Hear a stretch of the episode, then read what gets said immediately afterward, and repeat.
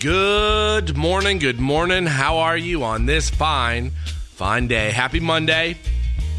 I hope you're having a great day today. I hope you had a great weekend and excited to get back to work. I, uh, I'm a little under the weather and I just pounded Benadryl last night, so I'm uh, whew, just trying to wake up. But today is a day that the Lord hath made.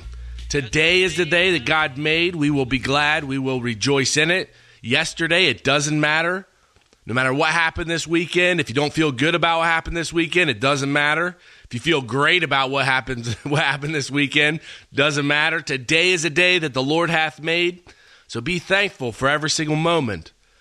Again, the affirmations I always go over. I believe I'm divinely guided. I believe I'll take the right path. And finally, the last one. I believe God will make a path or make a way where there is no way. God is going to make a way for you no matter what is going on. Today I was reading in Hebrews has to do with the rest of God. Some people don't know what life's about, have questions about what is life. Life is about learning to build a relationship with God, believing in the name of his son, and resting from your own works, working to rest from your own works as God did from his, and relying on God.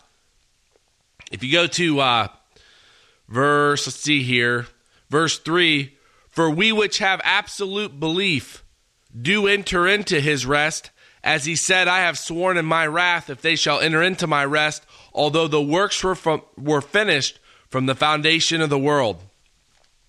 God rested on the seventh day, and on the seventh day, and on those Sabbath days, are the days when everything increases. And I think that's beautiful. And I don't know if you've done this or had this happen in your life, but I always feel like when God tells me to stop working, we've we usually ask God what's going on, and He'll every now and then will tell us to stop working. There's days of great plenteousness. That's when stuff is built. That's when stuff grows. There remains therefore a, a, a rest day for the people. If you go to verse six, well, go to verse five. And in this place again, if they shall enter into my rest, Seeing therefore it remaineth that some must then enter therein, and they to whom it was first preached enter not in because of unbelief. People did not enter into God's rest because of unbelief. If you're not resting, it has to do with believing what you hear. When you have absolute belief of what God tells you in His Word, if you have absolute belief and what God tells you to you, what God personally tells you, you enter into a rest of God because you know God's going to take care of every single situation. every situation God's got covered. And He sets the times over and against each other. He sets the times side by side that we find nothing past Him. All things work together for good to those that love God, that those are to those that are called according to purpose. Everything in your life is working together for good. And when you can rest knowing that God is taking care of it, if you have absolute belief, you have no fear. You don't fear when you know God is going to take care of it. He already has taken care of it. God's love is in you, God's perfect love. It casteth out fear because fear hath torment. All these things are in the Word. And when you believe that word and when you have confidence in that word, you're not going anywhere. You're not you're not swayed to and fro with every wind of doctrine. You're standing firm on the foundational principles that God has told you. If you jump down to verse mm, uh, verse 9, there therefore remaineth a rest day to the people of God.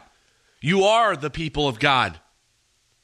There remaineth therefore a rest day to the people of God, for he that has entered into his rest, he hath ceased or idled from his own works, as God did from his own.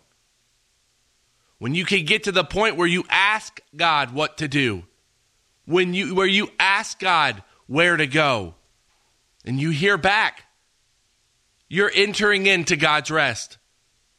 Because there is absolute confidence when you know who God is. Verse 11, let us therefore, or let us labor therefore, let us work therefore to enter into that rest, lest any man fall after the same example of unbelief. Verse 12, for the spoken word of God is living and powerful and strength and effectual in operation and sharper or cutting above any two-edged sword passing through even the dividing asunder or the act of dividing of soul and spirit and of the joints and marrow, and is a discerner or skilled in judging of the thoughts, and these are the secret motivations or the emotional revolvings of the mind, and the intents, which are what the what is the mind of the heart. This spoken word of God discerns your thoughts it is a judger of your thoughts. It helps you decide or know what's right and wrong. It's more powerful than anything that wor- that anything in this life. The spoken word of God is a weapon. It's sharp. It will help you through everything. And it's putting those verses on and it's putting on God's word, the inner thoughts of the reconnection, the inner thoughts of the reconciliation. It's putting on God's inner thoughts. That's what this word is. If you want to change your mind, go to the word and start putting it on daily. You can do all things through Christ, which strengtheneth you. You want a purpose? Learn the word. Sorry. I do not like being sick. Stand today. Be thankful today. Give God the sacrifice of praise thanking Him for all things. Pray the big prayers, lift everything up in the name of Jesus Christ. Have a wonderful Monday and be excited today. God bless you, and I'll talk to you tomorrow. Yeah, the bonnie boat was as we sail into the mystic.